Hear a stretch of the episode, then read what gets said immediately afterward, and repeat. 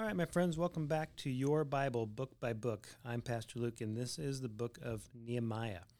Uh, Nehemiah is uh, one of the post exilic uh, books, and um, if it were put in the Bible chronologically, it would be one of the last books of the Bible. I believe um, only Malachi would come later than uh, Nehemiah, uh, but as far as the historical narratives go, it is certainly the last uh, book of the Bible as far as history goes. Um, it uh, follows Ezra pretty closely, and uh, in fact, last time I said it with Ezra, uh, Nehemiah and Ezra were probably written as one volume. Uh, Nehemiah uh, follows Ezra to Jerusalem by about 14 years. And what happens is that this is the year 444 BC. It's 150 years after the initial exile. Um, so it's quite late uh, in the history. Um, and uh, what what's been going on is that uh, for 150 years, the Jewish people um, had not rebuilt uh, the walls of Jerusalem. So uh, the Jewish people began returning to Jerusalem from Babylon uh, 70 years after the exile. Uh, it took them 20 years to get going on really rebuilding the temple. Um, and then another 60 years after that before they uh, built the walls back up of uh, the, the city of Jerusalem.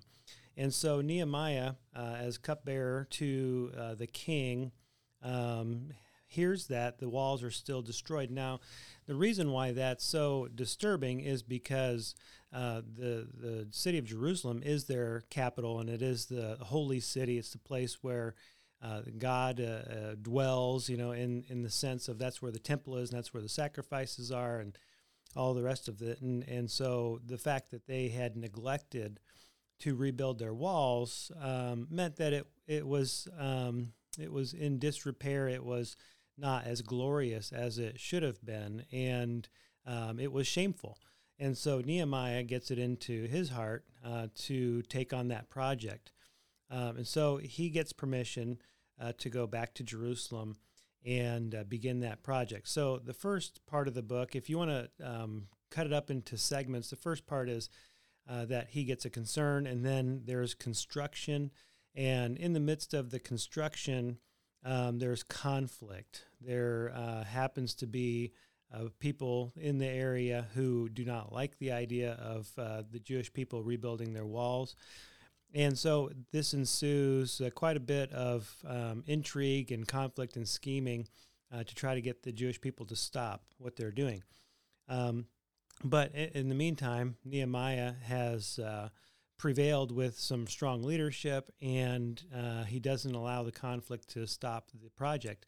So they end up uh, rebuilding the walls of Jerusalem miraculously in about 52 days. So 150 years uh, of neglect um, is repaired in, in, just about a little over seven weeks.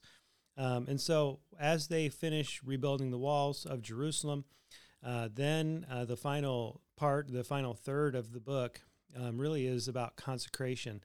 Uh, they begin to um, really restore right worship, right uh, believing, um, have a spiritual revival.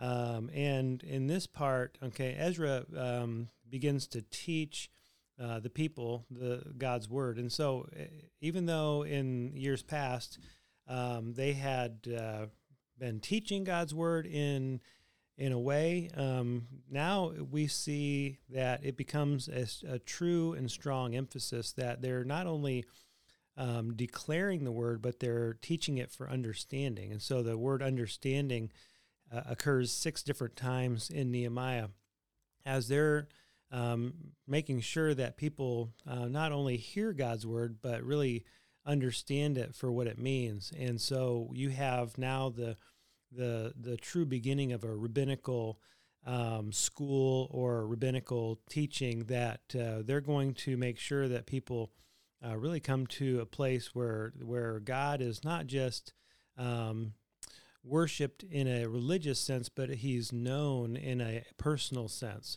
and that uh, they understand the reasons uh, behind everything that they do. And so, um, this is is really a turning point in their history uh, that the Jewish people are now set um, toward the Messiah in, in a true uh, in a true way because they are now um, beginning to really grasp God's word for themselves. And in the New Testament, what you see um, really in the beginning, uh, in the birth narratives of Jesus, is that um, the common people uh, had a, a very good grasp of not only what the word said, but what it meant. And so uh, you had common fishermen and, and, and et cetera, uh, carp- carpenters and, and uh, people who were, um, you know, working secular trades. They weren't professional uh, priests and religious people. They were, they were uh, common people who knew to look for the Messiah, and they were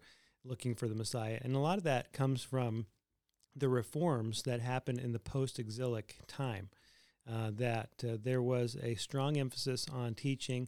Uh, they had now, uh, because their temple had been destroyed uh, and they had been exiled, uh, they had begun the system um, of um, practicing worship in their in their own areas, and so they would have um, a lot of people who would uh, teach in in their towns. Um, so th- this begins the synagogue um, practice. That a synagogue was a place of worship uh, in in all the different communities where if there were at least ten Jewish men uh, who lived within a Sabbath day's walk of the the uh, synagogue, then they could have a synagogue, which means that they could have the teaching of God's word in their own community um, in in a significant way, and they could practice their faith on a, a weekly basis. They could have uh, the the Sabbath uh, worship um, practiced uh, in their own community, and so um, the post exilic time, the time of Ezra and Nehemiah, um, is really um, a, a, clarifying um, point for them. Um, in the, the last part of Nehemiah, they clarify the genealogy again. So they make very clear uh, the, the people who can be priests, the people who are coming back from the uh, exile from Babylon. Um, and as people continue to return to Jerusalem, uh, they know uh, who's coming back and who, how they're related. Uh, and that becomes important again uh, because they need to clarify who is uh, worthy, um, who's qualified to be a priest, and and uh, who could possibly be the Messiah, because the Messiah has to trace his genealogy to the line of David. Um, and so they're making sure that those records are um, clear and, and um, validated. And uh, in the end, uh, what you see is basically a returning of glory or a restoring of glory uh, to Jerusalem. Um, and, and, that's important because if you go and read the book of uh, Ezekiel, okay, which is uh, pre-exilic and and exilic, so it happens a little bit before and during the exile. Um, there's visions of Ezekiel where he sees God basically departing, His glory departing from Jerusalem. That God is is uh, removing Himself from that place because of the sin of, of the Jewish people. Um, and in Nehemiah, okay, which is 150 years after the exile, um, you see in less of a, a spiritual um, sense uh, in terms of, of visions, but more in sense of the people have a sense that God is returning uh, his attention to Jerusalem. He's blessing them, he is with them, and uh, their temple is rebuilt, and they're restoring their national pride, um, even though they are still being ruled uh, by foreign uh, powers. Uh, they have returned uh, spiritually to the sense that God is their king and their ruler. And so um, Nehemiah is a, an important book for understanding uh, how the, the Jewish people began really in earnest to uh, come to that place of, of true, authentic um, worship uh, of God in those latter uh, time periods. So that is the book of Nehemiah, and uh, this is your Bible, book by book.